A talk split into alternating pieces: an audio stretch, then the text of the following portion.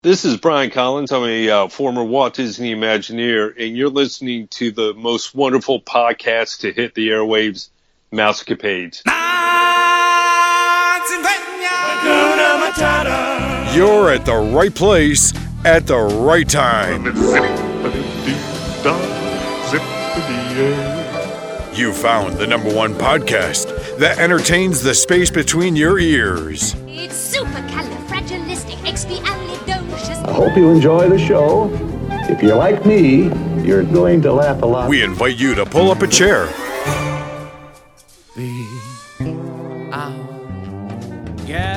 relax, and get ready to take a trip to the vacation kingdom of the world.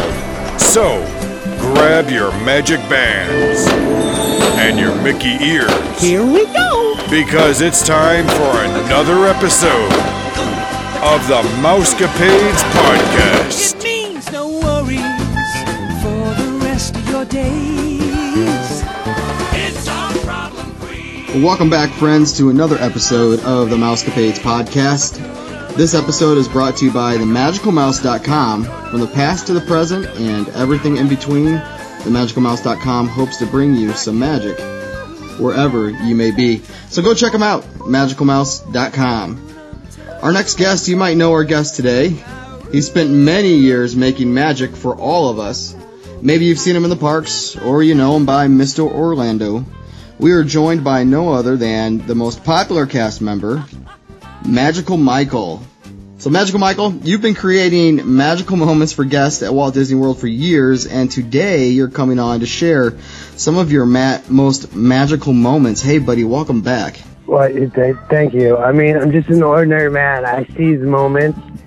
Um, I see opportunities, and then I also realize, you know, life is short, and there's only one life to live. So, uh, create a memory that somebody will uh, will hold on to. Because you never know what they're going through, and you never know how their day is. So, you know, you can only make it better. Yeah, you- you're a very blessed ordinary man by that. You say you're an ordinary man, but buddy, you you've had a blessed life. I know you've had your ups and downs, but uh, you know God's blessed you as well at the same time. And what I really love about you is how you see your blessings and you you you you're motivated by that. Um, you know what? It does motivate me. And I do wake up every morning and every night before I go to bed. I thank him as well um, for giving me this kind of life and journey um, and the ability to, to do the, uh, the things that I can do. Right. So let's talk about some of those things that uh, you know you've been blessed and you've been able to do. Um, so you worked in the back office in, in safety for a handful of years, and then you transitioned to the parks, uh, more specifically the Magic Kingdom and Disney Hollywood Studios. What were some of those magical moments that you were part of or witnessed? Um, I did two years in safety and liability. Um, those moments that I did in there were more behind the scenes, kind of like, um, you know, people looking for compensation on wrongdoing somewhere along the line of that trip. Now, sometimes things just uh, happen. So, in the office, I would listen to all these and I would keep a tick sheet of everything that everybody complained about on my own personal level. Okay, Because I knew, well, yeah, and you know what? I knew at one point in time I wasn't going to stay in the office. So, like, I kept this tick sheet of everything that people would whine about, complain about. And what I did was not compensate them by money, but I would go into the parks um, and I would meet their favorite character because that's the one thing I would ask who's your favorite? And I would get a personal uh, picture, you know, personalized to that individual or child and mail it off to them Sure. um, little underside magic, you know, which you wouldn't hear back from them, and they didn't want money. So in the office, I was actually named Penny Pusher, Penny Pitcher. Okay. When I decided to finally come in the parks, Magic Kingdom um, was such an honor. I worked in merchandise in the Emporium. Now, every moment I see it's with that because I didn't see it as like, hey, you're shopping in Macy's or hey, you're shopping in Target. You're shopping in the Emporium on Main Street, USA. Um, so things are done differently. How I worked kids up at the register, I would give them the scanner for the register. I would take the toy and we played Buzz Lightyear Ranger Spin. Like they had that little gun. Yeah, sure thing. Um, so I would move the toy around to see if they can scan it, and then when it came up, I'd be like, "Oh, look, you got 1,999 points," you know, and have fun with that.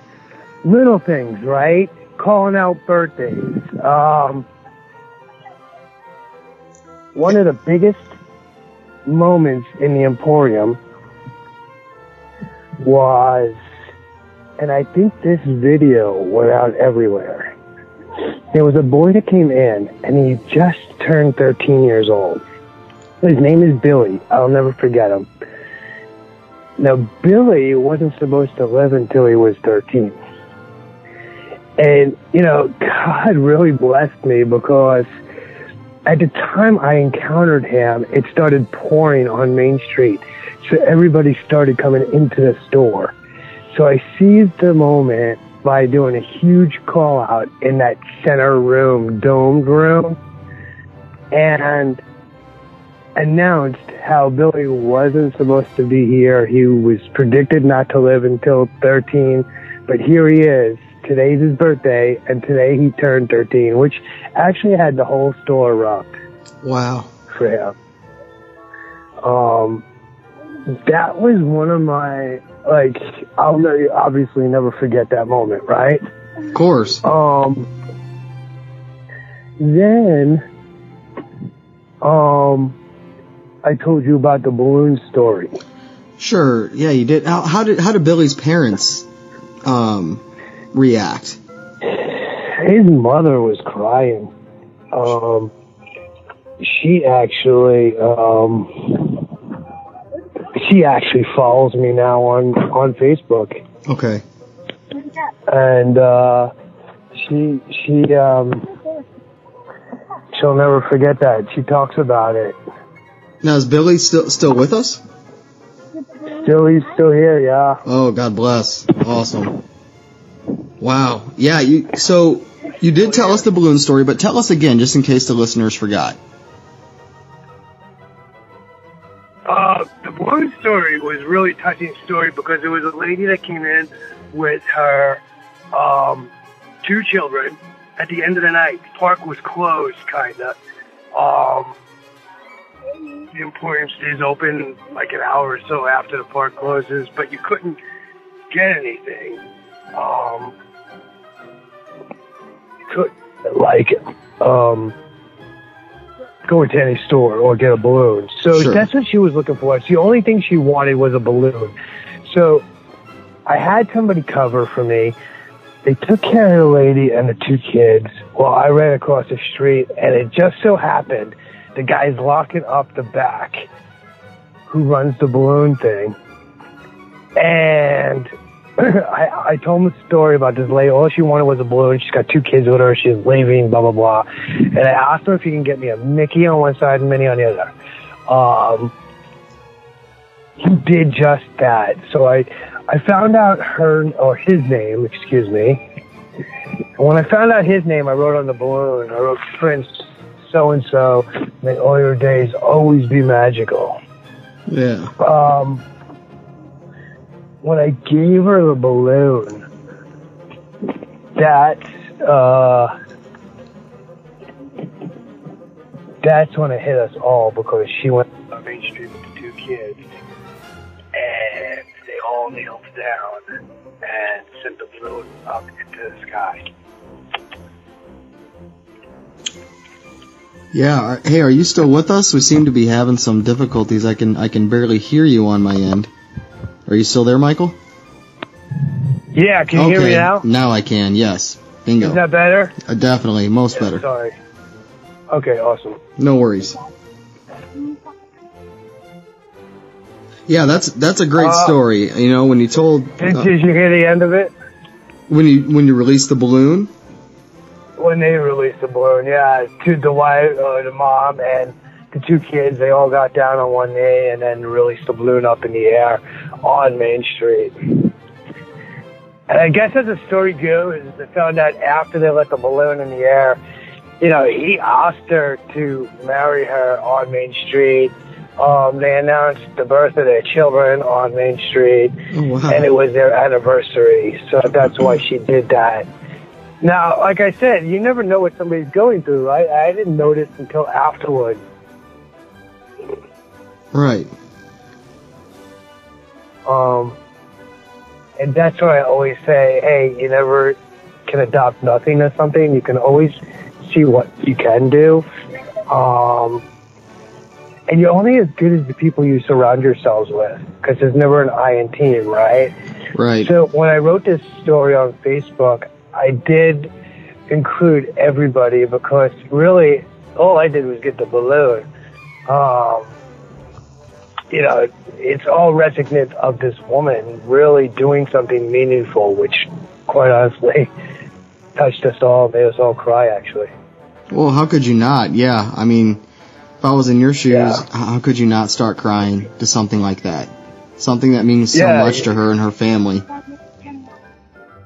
It's true. Um, you know, what meaning? And she came back on that day that uh, they um,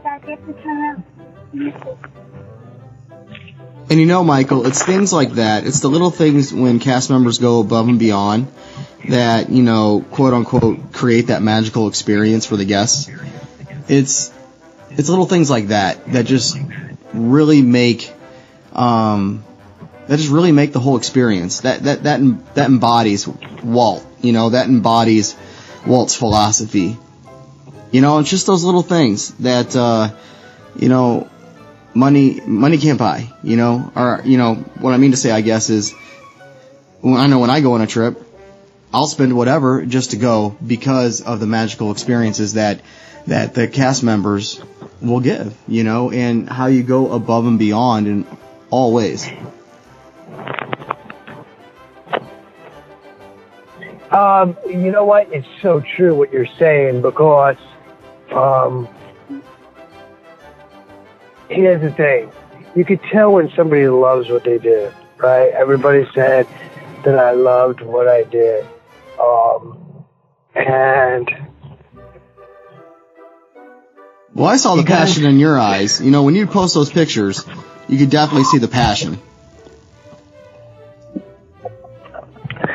Uh, yeah, and I, I loved what I did. I really did. I mean, I, I here's the thing. I have a love for life, and a love for helping people and making a difference. But when I was able to go in the park and and do this stuff, um, I studied Walt.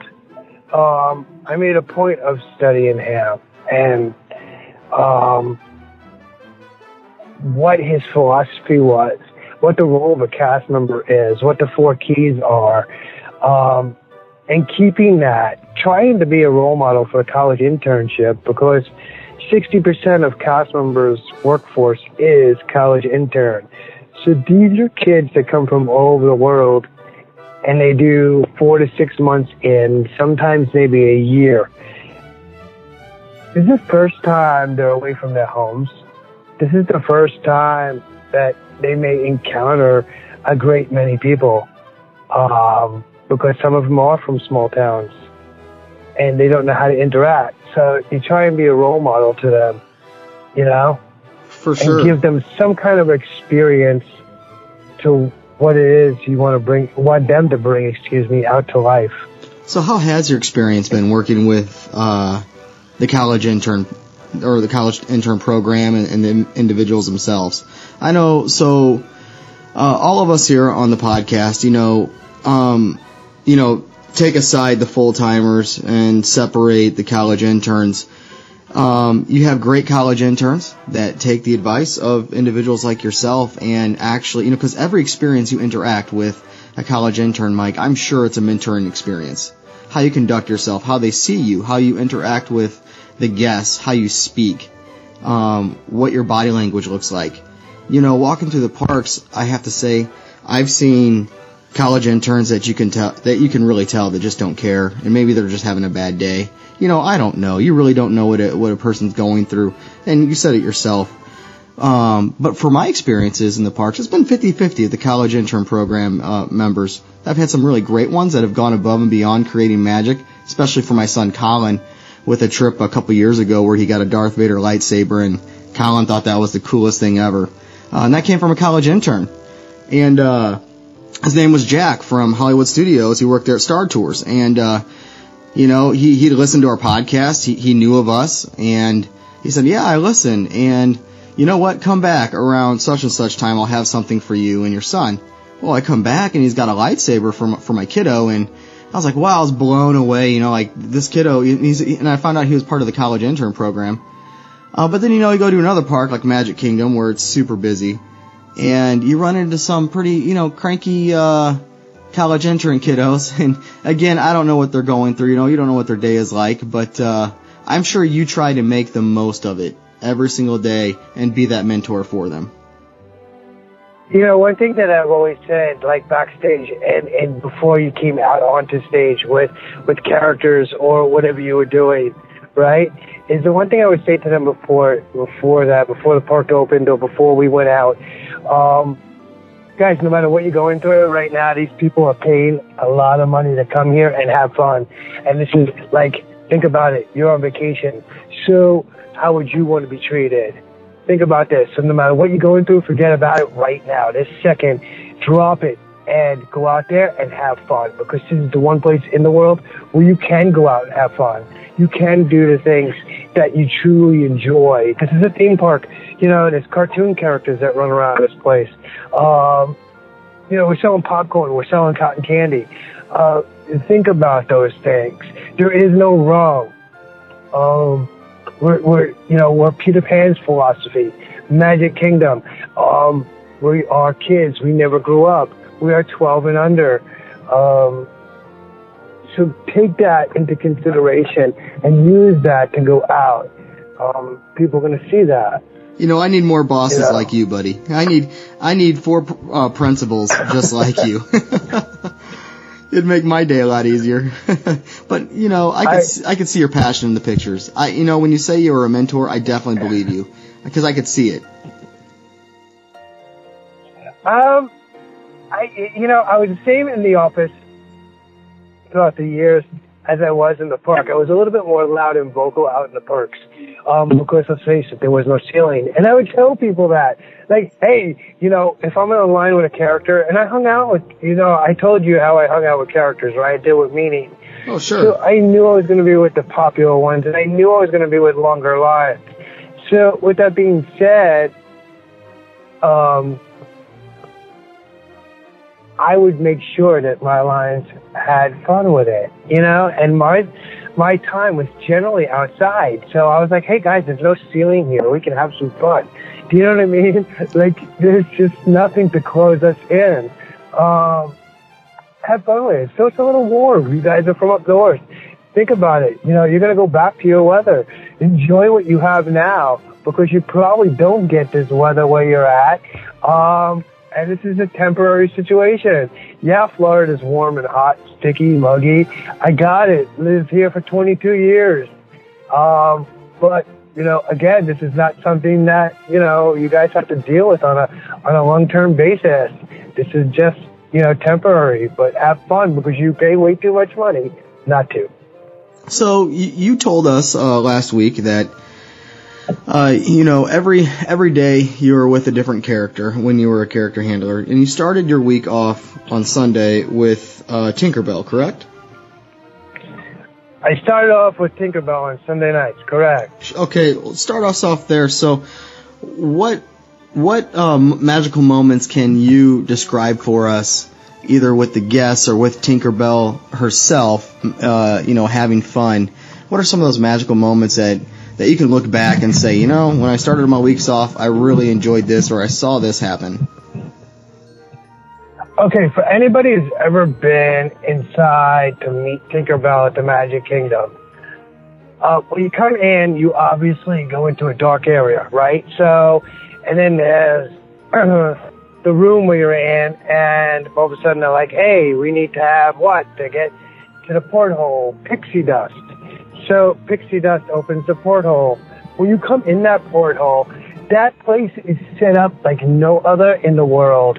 It is truly defined and meaningful.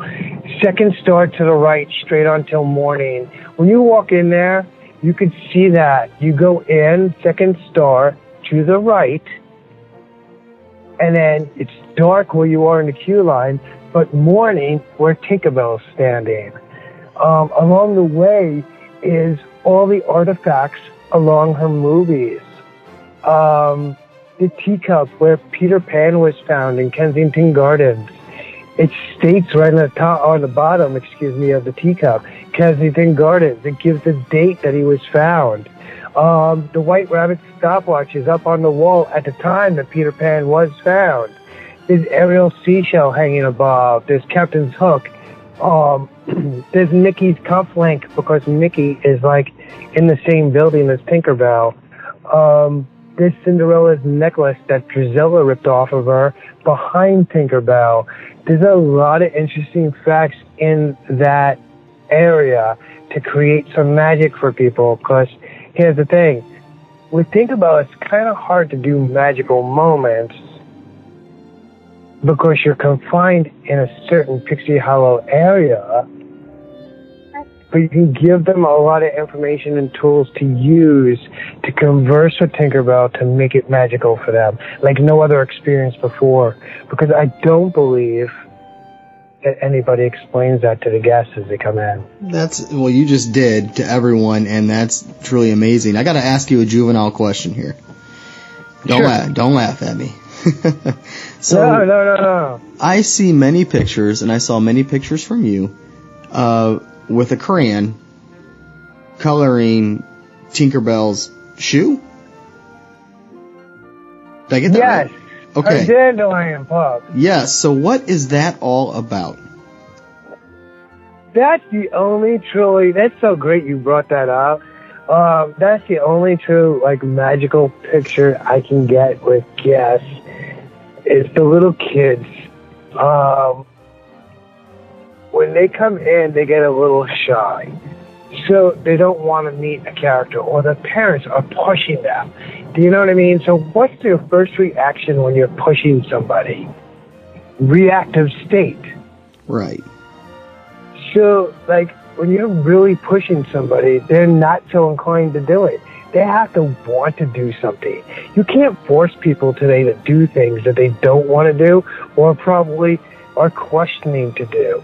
And kids from all over the world, this is the first time, most of them, higher percentage wise, excuse me, come here and this is the first time they see like this odd looking character.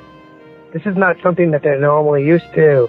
So, like, it's overwhelming. They come into these resorts, which are lavish. They come into Magic Kingdom and they're like starstruck by the castle. Then they're going to meet a character, so they're a little standoffish. How do you bring it out of them? Well, I'll go over with the crayon and say, hey, do you like the color? Because I love the color.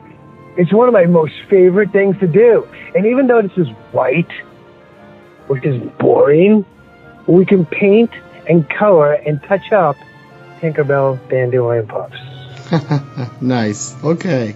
and Yes. that's how that's how I get them to like like if you see pictures with me, I'm showing the kids how to do it, and then like that's how I'll hand them the crayon and get them to do that. Okay. All right. Interesting. So there you go. We did find something, didn't we? Yes, I mean it's true. I mean primarily my my thing was to explain the room, but yes, you're right. No, I get it. I get it. All right. So, what are some other touching moments there, Bud, that you know that you'll remember forever? I know there's there's a lot of them, and I know you have a whole bunch of stuff on your walls as far as cast members writing nice things. You know that the experiences that you provided for them, and I know there's probably way too much for you for you to just pick out one or two and say those are the most memorable. But just throw a few at us and, and tell that story. I'll give you some of the big ones. Um, I mean, I spent a lot of time with Aladdin and Jasmine over in Adventureland by the Magic Carpet. Um, primarily, if it was Make a Wish, and I saw the child was really bad off. I would have Aladdin and Jasmine take him on the ride. I would cease the line and not ask permission, but just get it done. Right. And I would have them just, I mean, especially if it was a kid that was having a rough time too in line, I would tell them, hey, I think you need to be able to walk around the marketplace. Um, so they would take a moment and go walk around the marketplace with just a little boy or little girl. Um, I've done that several times with them. Those are the most memorable ones because here's the thing with those ma- magical moments. Everybody sees that. And you're not touching just the boy, but everybody who truly comes to Magic Kingdom and wants to experience the magic now has, even though they're truly not a part of it, but just to see it. Right. They had to really And touch. Go ahead. Sorry. No, no, no, you're fine. It actually was just, you know, because I took advantage of, of my surroundings, and the Dole Whip stand was right next to Aladdin Jasmine. We all know how popular Dole Whip is. Yeah. Right. And you know that kiddo probably had the best time the rest of the day. Um, the, the Make a Wish ones, No, yes. I mean, you could see their face, but yeah, you're No, I'm right. talking about the kiddo little in line. The little girls. Um, it would change their day because, you know, I am not this guy, but the kids deserve Disney World. They deserve to come into the Magic Kingdom, and they deserve to have the best day ever. I know real world is very challenging, extremely. Um, but when they're in the Magic Kingdom, there is no real world. This is fantasy and enchantment. And the parents get frustrated very quickly. You could see it, right? Right. Um, so why would I want this kid to be subject to leaving early? If the kid's happy, the parents are happy, the family's going to more have a better experience during the day. So keep going to keep them in the park. And I say I'm not that guy because I'm not the money guy. Do you know what I mean? I'm not like that. I am more like, hey, you guys are here for a reason. And you guys are here to be a family and you guys are here to have fun. So if the kid's happy and the parents that are happy, um, they're going to have more fun during the day and they're going to stay there, not go back to the room, not complain. You know what I mean? Sure. Yeah, I mean, I, I I'll I'd be lying if I said I wasn't ever there at one point. You know, I've always said if if you don't hear a kid crying, you're not at Disneyland or Disney World for that matter, and because you hear it all the time. But you know, I the you know the kingdoms need more cast members like you. And I got to ask you another question here. Was it ever hard? do- You, you mentioned Make a Wish Foundation and, and the kiddos that would come through. Mike, that had to be tough, bud. Was I mean, it had to be incredibly tough and hard. Uh, um, I know for me, I, I put myself in your shoes, and I would, I would almost get kind of depressed, you know, working with uh, the Make a Wish Foundation. I know it's supposed to be a happy moment, but the reality is, you know, uh, kiddo or, or adult with the Make a Wish Foundation, um, you know, they're they're probably sick or you know, or, or in some type of trouble. How was it hard?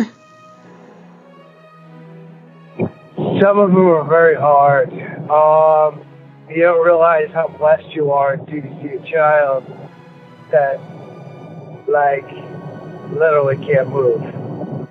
Right. Like, he's in a chair that just can't move its arms or its legs. Um, can't even move its head. You know, and it's funny because, and I mean, not funny, I mean, ironic is the better word. So, there was two of them that came to Hollywood studios like that. Um, the brothers.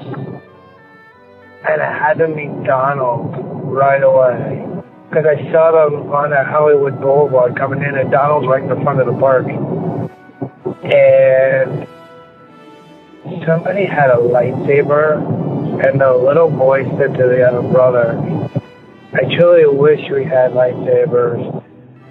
And me and my captain actually looked at each other. My captain just gave me a nod. I ran to guest relations, got some uh, okay, and ran into the store right there and got one blue and one green lightsaber for them. And um, I gave them each a lightsaber as they came out from meeting Donald.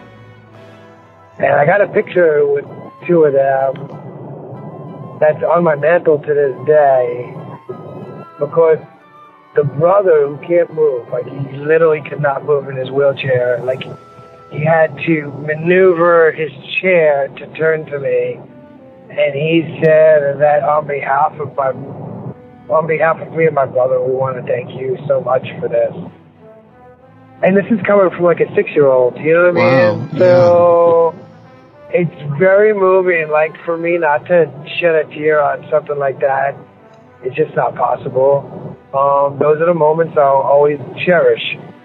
Um, Right. Yes, I'll miss them um, very much. Um, but I, I hold on to them. Like I look at the pictures. Um, I told you about the balloon story. That was in the Emporium. But when I was an attendant with characters, I encountered this couple from Britain. Now the lady would come up in a wheelchair. I didn't think anything of it. She had these shoes. Every character she met, which the first one was Minnie Mouse, she had these stiletto shoes. um, I know it sounds odd, right? Stilettos. Right. So, like, you looked at them and you're like, wow, because they had Minnie Mouse pattern on them Okay. when she met Minnie Mouse. So I'm like, Minnie, look at these shoes. My God, you wouldn't be able to walk in them by no means, but still, look at them. They're so cool. So Minnie Mouse would hold up his shoes and take a picture with the lady. Um, you know, and then they would fool around like she would try to try them on. You know what I mean? So Sure. when you talk about a little magic, I mean, it's an interaction that people will never get. Um, same thing happened to Daisy. It just luck of the draw. There they are in my line with Daisy at Animal Kingdom. Um, same thing, same shoes. Daisy Duck though. Um, so I did the same exact thing. And when it was time for Daisy to go get crackers, she actually walked with her, even though she was in a wheelchair. Um, and the third character, I think it was Cinderella at the royal table. Um, was the third character. So I didn't think anything of this. Here's the kicker. Almost a year later, I'm with Minnie Mouse in Town Square at Magic Kingdom. Guest Relations comes out to me in Town Square and says, hey, when you walk back, just come see me. So as I'm walking back, they handed me an envelope and they said, I've never seen anything like this before, but this husband came all the way from England just so he can hand this to you. So he came into guest relations to make sure you got it. And he left. He wasn't staying in the park or anything. He just left. He went back home. I guess the wife passed away. The lady passed away. She was sick. Like I said, I didn't think anything of her being in a wheelchair.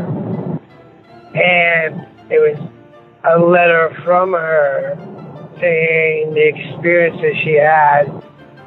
Like, she's never experienced anything like that going anywhere. And gave me the pictures of me and her, and just her and Minnie with the shoes, Wow. which I have on my wall, which I have on my wall as well. Wow. Pretty amazing that that you get to touch, you know, these individuals' lives in a very personal level, and the fact that that husband flew all the way from England to drop that off. That. And you can't even make this stuff up. Like, I, it's just unbelievable to me. Like, when he said that, like, I almost started crying. How do you like, not? this guy came all the way here. How do you, you know, this guy came all the way from England just to give me this. And they're like, yeah, because they didn't know how to mail it or whatever, and, and I guess it was the wife's dying wish, so he fulfilled it, and like that to me was like, man, there's true princes out there. That's awesome. Wow, I mean that says a lot about you, Mike, and and you know how you would treat the guests, really like royalty. You know, like like you said, you're in that uh, fantasy land. You know, there is no reality. It's uh, it's playtime basically, and you, and you treat everyone with utmost respect and and give them that magic. I mean, that's a, that's truly amazing that you've had the opportunity to do so. Yeah, you know, I um, like I said, I was very blessed in doing the things I did. Um, you know, I never saw no. And here's the thing: no matter what the business procedures were, these kids, you never know if they're ever going to come back. These grown-ups, you never know if they're going to ever come back. And uh, this is the one shot that you have. You have like one moment, one shot, right in life. So seize it. And um, that stuff that I did, I know it's Cinderella's royal table.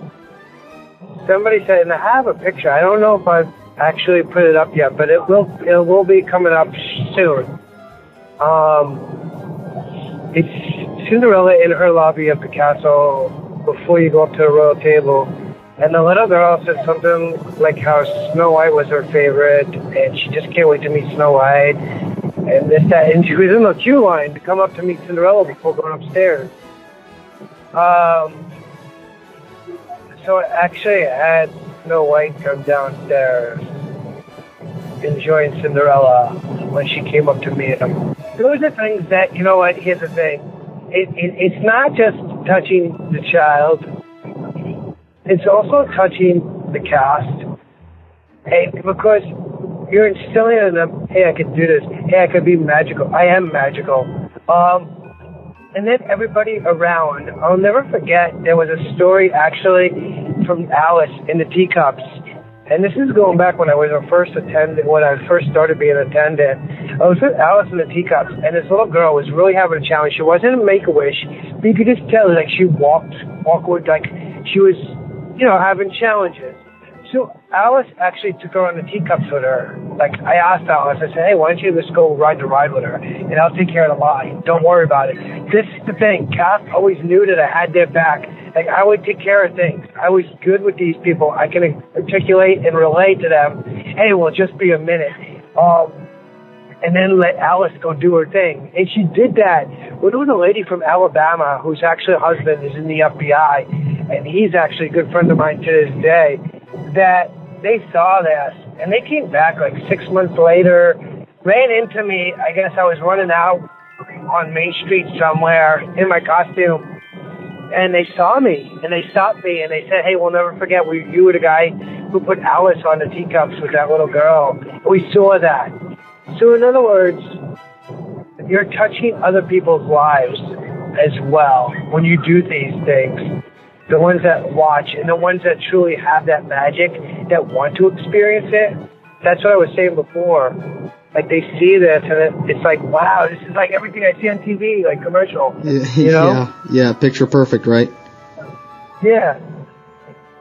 Let me ask you a question. So, as your time as a cast member, did you ever have the opportunity, and maybe different cast members do it, I, I don't know, to, to tap that person on the shoulder to stay in Cinderella's castle?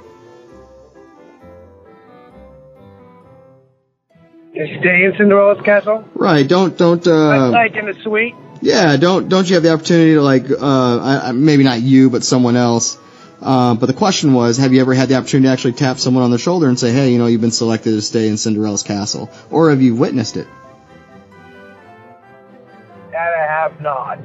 Have you been up in Cinderella's Oh. castle by any chance? I had two, actually one opportunity. I, I oh, I've been in, I've been in the suite. Yes, I have been in the suite. Is it uh, is it G14 classified, or can you talk about it? No, I could talk about it. It's, Sweet. Um, I, I'll tell you this. I don't think anybody realizes how you get to stay in Cinderella's castle. Is that correct? Right. So it's, it was told to me by a cast member one time that uh, uh, uh, there's someone that walks around the park that just goes up to a random family, taps them on the shoulder, and basically says, "Hey, you've been chosen to stay in Cinderella's castle tonight. Uh, we'll have your bags sent off to the castle." Is that true?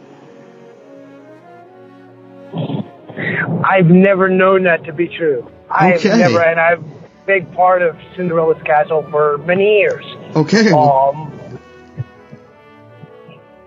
well tell us. It may have happened in the past because if you remember, Disney World did at one point in time Year of a Million Dreams, Yeah. and they did have undercover casts go out to people and do magical moments. I don't know if that to, to that caliber, and I'll explain to you why. Um, Cinderella's castle, the suite. This is something that Walt designed inside his plans for Cinderella's castle for his daughter. He wanted this just solely for his daughter, so when she came to Orlando, she could actually stay there. Uh, this was not to be for somebody like guests. Um, so she never wanted any part of it, and Walt wasn't around for when the Magic Kingdom was finished. So, but you cannot utilize it as a hotel room or for people to stay or promote it because then you're subject to those kind of like tax laws and stuff like that. You know, that regular resorts are subject to. So you would have to open it up. Do you know what I mean? No, I no, I understand. thing. It's So- a promotional thing. It's random. It could be. It could very well be like something on a game show. So, like one of the prizes on The Price is Right, for argument's sake, is hey, a night at Cinderella's castle. It's a promotional thing. They will have contests for cast and for others, and they throw it out there, and it's up to you. There's only one person I've known that got to stay in it, and that was Tom Cruise. That is celebrity type. Besides Ant Man, I met the Ant Man, but Tom Cruise and Suri, he came to Disney World in the Magic Kingdom to get away from all the media, only to get attacked on Main Street. He was staying at the Grand Floridian. So he gets attacked on Main Street. Well, Disney pulls all his stuff and sends him to Cinderella's castle. So this way he could just pop up wherever he wanted to go and go back. So he didn't have to deal with that kind of um, paparazzi, I guess is the right word. Sure. So the reason why I Um, ask, the reason why I ask is in one of our episodes, uh, we had called down to make reservations, you know, uh, to stay down at Disney World, and I was joking around saying, you know, I wanted to make reservations to stay at Cinderella's castle, and uh, so the cast member on the other end said, uh, "Sure, you, you know, you can stay in Cinderella's castle." I was like, "Really?" It caught me off guard. It's like, really, you know, how much is that, you know? And he had to retract and and say, well, well, well, we don't just give it away. You can't just, uh, you know, pay money to stay there. There's a random cast member that goes through the parks and, and, and taps an individual on the shoulder and says, hey, you and your family can stay there. That's why I was asking that. So, but it's very interesting that uh, you're, you're telling us otherwise, you know. So, very you can't charge because, like I said, if you start Oh, charging no. for that room, Right. Right. No, I get that. um, I was just shocked the guy offered it to me and then realized what he said and then totally had to backtrack and backpedal on it. Which, that's probably why he realized that, you know, you go to start asking somebody else, and then he's subject to giving wrong information. sure, sure. So that's why I was asking because it was a funny moment, you know. But uh, getting getting back to your story, and I apologize for interrupting. So you said he, So you're Tom not interrupting at all. Tom Cruise was uh, was attacked by paparazzi. He was able to stay there uh, in Cinderella's castle. Did did he? How how many nights did he end up staying? Say like three. Three nights. I think I think it was a I think it was a total of three. I know the Ant Man when the Ant Man premiered, he came to Disney World with his family. What's his name? Paul Rudd, I think it is. Okay. Um, I'm not a big celebrity guy. So, um, Well, they live I in their own bubble anyway, so yeah, I don't get involved in that. But um, I don't blame you. I the only reason why I knew is because they told me he was coming. Um, and they told me he was staying at the suite. So if I was like in the elevator, blah blah blah, which I gotta take that elevator that goes to the suite, um, down to the lobby to get to Cinderella and take Cinderella in and out that way as well.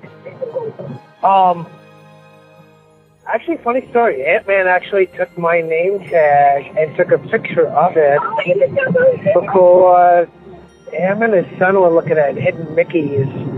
And I told them, did you realize that there's hidden Mickeys in each one of the cast members' name tag? And they said, no. And I said, let me show you. And in the name tags of each and every cast member is a hidden Mickey in the Castle on the Cloud. Hmm. Okay. I didn't know that. Was that Oh, the was that the yeah, post that you posted of uh the where you grew up? It said Tatooine. On that name tag, you'll see hidden Mickey, yes. Okay.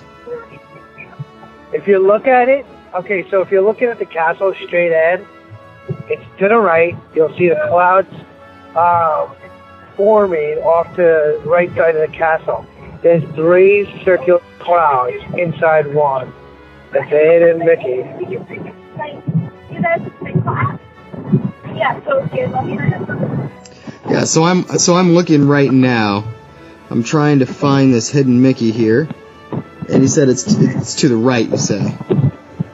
If you're looking straight at the name tag, castle to the right. Okay, so the castle's got the, the top point, right? The very high point of the Right. castle. Right. The second one down, which is not as high. The second kind of point. It actually points almost to it, but it's right there to the right. Okay.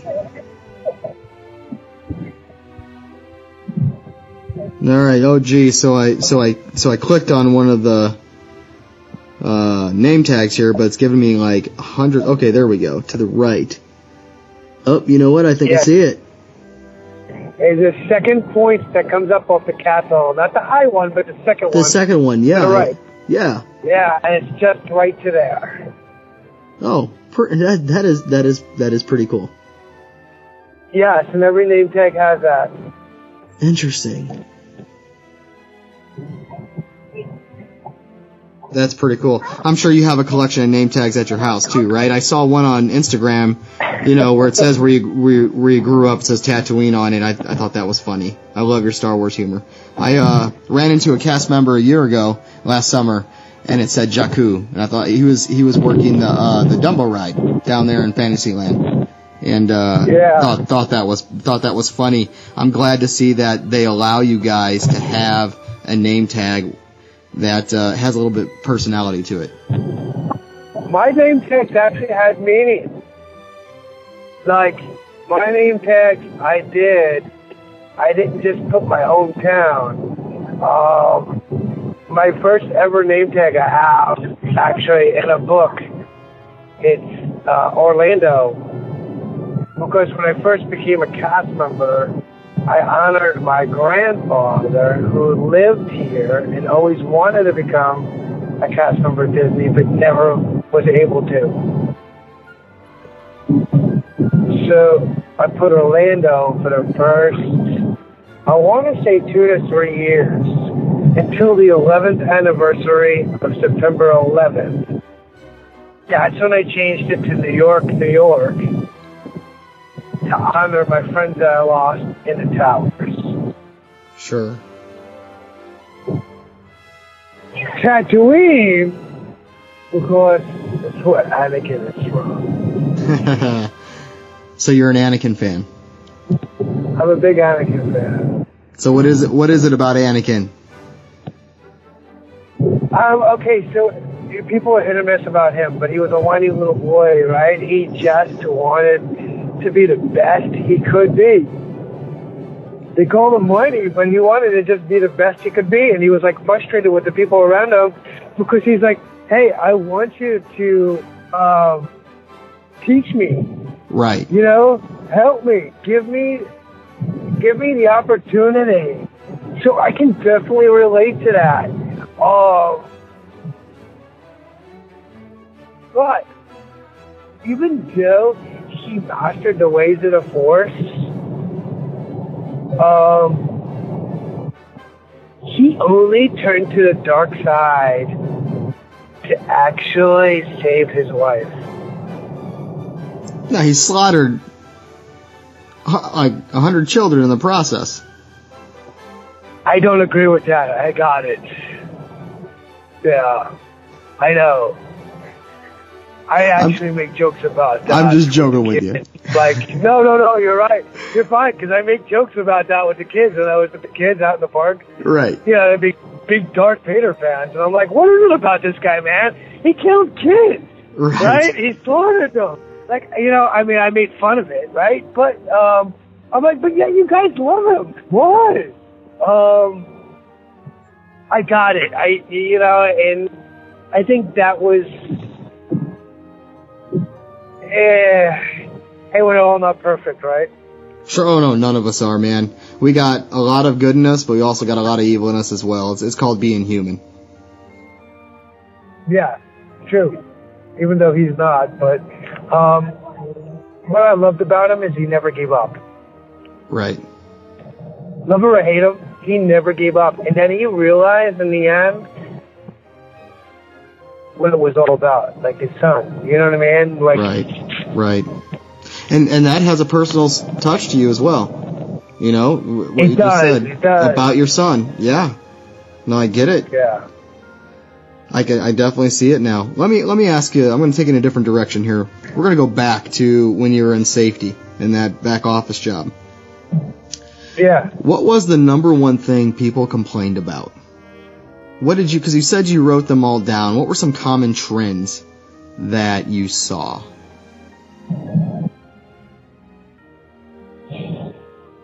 Almost everybody complained about, like, the heat or lines. Ah, they're in Florida and in theme park. You got to expect that, right? Um, you know, I I told them Disney World. It caters to the world. So there is no slow time. Like if people would ask me what's a slow time, there is none. Right. It's the number one vacation spot in the world here, in Orlando. I mean, you got Universal, you got SeaWorld, you got thousands of other things that I can name off besides Disney World. Um, you know, a million people. You want to know the numbers? I'll tell you. Um, a million people uh, would walk through the gates a week. Wow. Um, you know, it would break down to like I think it was like forty nine and change million a year. So, Um, so did you ever field any positive? Uh, I mean, any, anything positive? Did, or was it solely just complaints that you would field all the time? Did you have any positive comments that would come your way at all? in the office, No, not in the office. no. I could definitely see why you wanted to get Why out was then. Walt Disney? Uh, it, it's kind of funny, you know. You you know who the true Disney fans are, right? And the true people who understand Disney, and then the people who just came just to come. Um, you get a feel for them because they were oh, the ones I always ticked off were um, like ticked off on a sheet. In other words, not bad, Right, but the right. other ticked off, like checked off. Um, I would tell them, well, you know, are you, do you understand Walt Disney's philosophy? And they would say, well, why would Walt Disney purposely design something to it into children and adults? You know, in other words, like the curbs and train tracks and rocks. Um, and I said, "Do- you do realize that Walter Elias Disney wasn't alive for, for Magic Kingdom to be built, right? Um, no, I didn't know that. Well, you know, so then why would you make that statement? Um, you know, like, did you come here just on vacation? Because that's perfectly okay. Um, but this is a place to escape to reality into a land of enchantment and fantasy. I kept that philosophy in the office. Bingo. So in other words, like, you know, Main Street's got train tracks. Think about it. You're not thinking because it's turn of the century. There is no cars. Yeah, they got antique cars at the turn of the century, but primar- primarily, excuse me, it was horse and buggy. Right. I, I come to escape. So, uh, You know, I think a lot of us do. You, you escape from reality. I think so too. Yeah. and it's living by that philosophy, you know, and it's only it it's like money, and I've I've said this to a lot of my friends. Money only has value because you believe in it. Well, same thing applies to Walt Disney and his philosophy and the parks. You believe in it, it has value, and to me, it has value.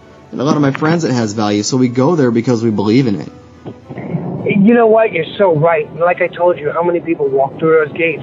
So it's a very small, minor percentage. Yeah. In other Um, words, like, you know, there were 16 of us in the office. We all handled about 20 things a day. Um, the thing is, is that, you know, it was a very small percentage, but I would never, um,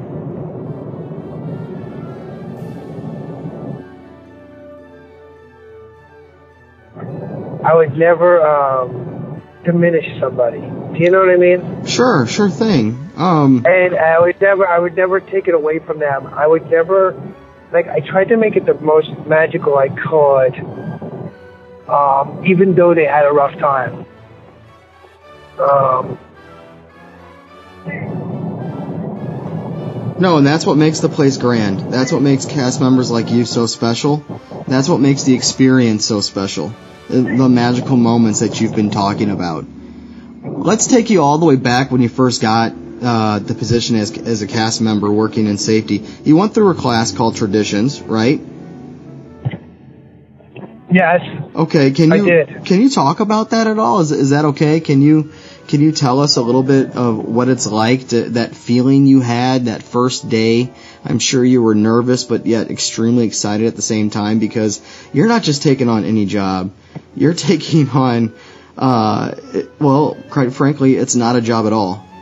You know, you, really you're taking on you're taking on a lifestyle. and that's what they teach you in traditions. This is not a job. Like I, I talk about it in some of my posts, or I did anyway, and I still will continue that in the future. Um, it's not a job; it's a way of life. You're not an employee; you're a cast member, and we're not here to make money. We're here to make a difference. Definitely, Um, and a lot of you guys do that, and it's just purely amazing. It is the ones that, that that truly come here for, like, you know, I'm surrounded by some amazing kids. Is the way I classify them because you know they are college interns or young. Um, I've experienced life. Um, they want to do that. That's what they want to do. That's why, like, we did the things we did is because you go into tradition and they explain to you the philosophy of the Magic Kingdom, what its actual purpose is, and what it, like, the meaning behind it. Um, What do they the tell you? Peter Pan- you know, it's the Peter Pan philosophy. Okay. Um, Okay, got it. I'm sure a lot of our listeners got up. It's it's a land of like this fantasy land. There's seek adventure land. Um, you know, at the time it was you know the, the world of Tomorrowland. Um, you know, Main Street USA is actually modeled after you know Marceline kind of Yep. where Walt grew up. Which is an amazing And- place, and you still need to get out there and see it, buddy. And when you do, let me know. I'll meet you there. I definitely will. It's it's definitely on my bucket list to to to do um, to get there. Now it's in I the will. middle of nowhere, Mike. It's it's it truly is in the middle of nowhere. It just pops up, and it is an extremely small town. And really, the town is just Main Street. They do have a train that goes by, uh, and it would have been the same. Well, actually, the tracks I think have moved over since then a little bit, but it would have been the same uh, area that Walt would have boarded the trains every time he made his trip back and forth. But uh, a train comes by like every ten minutes, trains. huh? he absolutely loved trains. Oh, he was he was yeah he was very intrigued and and fascinated by them. It's funny you say that. I mean, that is so. I didn't know this until you just said that. But Magic Kingdom is in the middle of nowhere. So when you look out before you walk in, like it used to be turnstiles, but now it's like tap your magic band against the Mickey head, Yeah. kind of Yes. before you enter the park, right? So, it, which kind of you know I'm hit or miss about because I went to Disneyland and it's turnstiles. So it's the escape of reality into fantasy. This modern technology thing, bringing it into Magic Kingdom, is something that Walter Elias Disney didn't want because it was the escape of reality into a land of fantasy. So he kept things different. Um, but when you look back out, you look over that Bay Lake, you look over Seven Seas Lagoon, there is nothing. No Oh, signs no. of life. Right, Like- you're right. Um, and then when you look down, it's all red. And the sidewalks of Main Street are all red. That's for the red carpet. He designed that red carpet to go up to the show, um, which the show is the center of attention, Cinderella's Castle. Okay, all right. So interesting. Yeah, the the, the sidewalks in uh, Marceline, Missouri are not red, but uh, but that's very interesting. I didn't know that. No, you know what? I take No, that yeah. back, buddy. I take that back. I wonder. I'm sure I was told that on my Keys of the Kingdom tour, and I probably just forgot. They should tell you that on that tour. They probably did, and I forgot. I'm good at that. At least my wife tells me.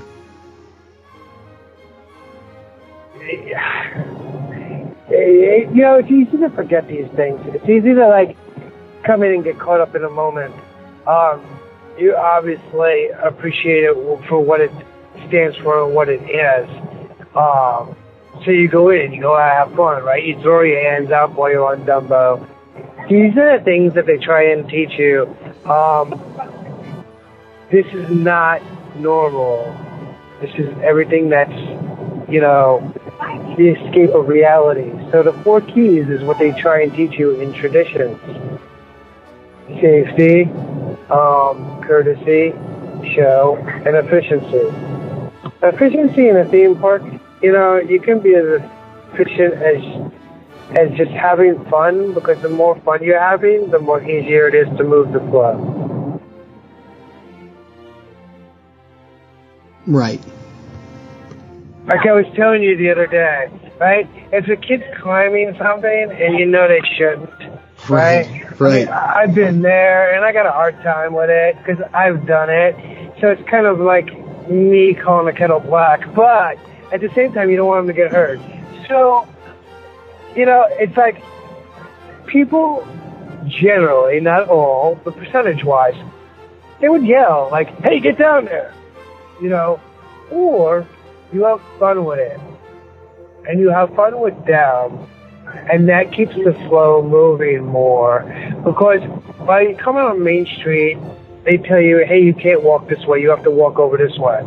Have fun with it, man. Tell them, hey, you know, okay, so everybody, we're gonna do, you know, the Texas two-step to the left, to the left, to the left, to the left. You know what I mean? Like, have fun with it instead of just telling people because they always say that people don't listen. They do, but they're so used to being yelled at or talked to or told what to do or told where to go. That's monotonous. That's second nature. So when it's something different, it sparks their attention. And, and all of a sudden they raise an eyebrow and look, now you got their attention. So when you're a little more goofy, it's You- going to be easier to move them. You're absolutely right. Let me share a story with you, Mike. Um, so the other day when we talked to you, you mentioned that whole story about the kid that was climbing, and you you said, "Hey, I don't want to have to send all the king's horses and all the king's men to put you back together again." Uh, you know, so Yes, I'm a, I I- Yes, so I'm a teacher, and you know I used that twice with two of my students on two different days. And right now we're in the last two weeks of school, and the kids are crazy at this moment, right? They're nutty. They know it's the end of school, summer break's coming up in two weeks. they're not listening to their teacher at all.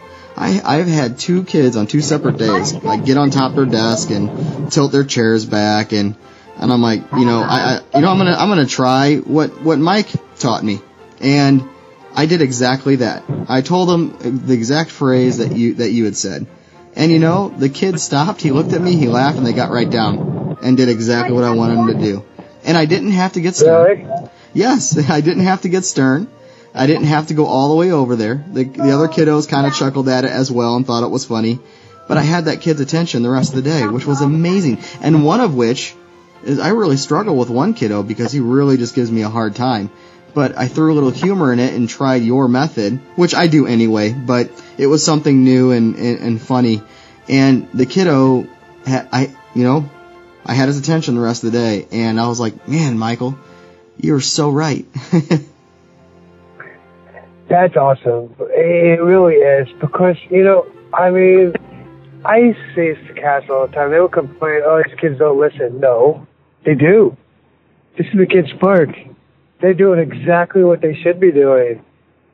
So, like, if you're gonna come in with that philosophy, you'll never succeed in life.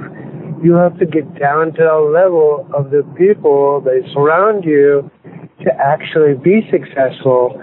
Because let's face it, kids at home don't get attention, and if they do get attention, they get yelled at. Um, I saw it in the parks a lot. Um, definitely, like, hey, get over here! You can't run over there. Hey, you can't do this. And you know, if I was in the area, I would always tell them, "Do you realize they're in the right, you're in the wrong?" Because the park you're actually probably looking for is 10 miles east. this is the one and only 12 and under park. right. Welcome to the Magic Kingdom. that is See, awesome. That is perfect. Jay went loud. Yeah, and you know what? People can't get mad at that. And do they, do they get it? Do they do they get the humor in that? Oh, They have probably have no I clue what you're talking about. There's some that don't. There really is. I will tell you that. Um, there's some that just don't get it. That's great, dude. Well, buddy, um, I'm gonna wrap us up. You know, I, I love your philosophy. It, you know, I've always said, treat treat everyone every day like it's their birthday, and you you that's exactly what you do, and we need more people like you. So I just want to say thanks. And you know what? The, the other day when we were talking, that was a mentoring situation. So you're not just mentoring kids, but you're also mentoring adults. You know, I, I used some of your little tricks in my classroom, and it worked. It's really flattering and honored. I, I tell you, I mean, it's just, it's little simple things. Um, you know, I'm a father of three, so, you know, and I spend a lot of time with my kids growing up. I'm spending even more time with them now. Um, kids really all they care about is how much you care. So like when you do something like that, it's gonna get their attention more so than the typical like talking down or trying to talk normal to them. You know what I mean? And Right. it's funny because we lose sight of that as parents. Now, as parents, when children are first born, when they're first there, they're little babies. You know, people are talking to them like, aha, you know what I mean? Like this little baby gaga talk, right? But then they mm-hmm. lose sight of it as they get older, and all of a sudden they're kind of independent and can kind of do things. Now it's like, wait, I have to have this control. No, you don't. You don't have to have the control. Just let them live their life because at one point in time they're gonna have to work like us, and they're gonna have to have responsibilities like us. Right. And you know, when you get down to that level, it's I I think it's just my opinion, but I think it's it's more smooth, right? Definitely, you and you and I definitely agree, and we're a lot alike. I want to say thanks again, Michael, for for coming on the show. We really do appreciate it and sharing those magical moments. Uh, Got to have you on back again, listeners. Don't forget to check out our sponsors, themagicalmouse.com, bringing you that magic wherever you may be. Also, check out mousecapadespodcast.com. Check out our episodes and click on the right hand link where it says Mousecapades Radio. We're bringing you the authentic uh, park uh, radio from Walt Disney World and Disneyland. And listeners, hey, I think it's about that time. Peace. Have a magical day, my friends. You've been listening to the all new Mousecapades podcast, brought to you by our friends at themagicalmouse.com. Be our guest. Put our service to the test. If you have questions, comments, or would like to be a guest on the show, please visit our website at mousecapadespodcast.com. You can also find us on Facebook, Instagram, and Twitter. Thanks for listening Hakuna Matata. and have a magical day.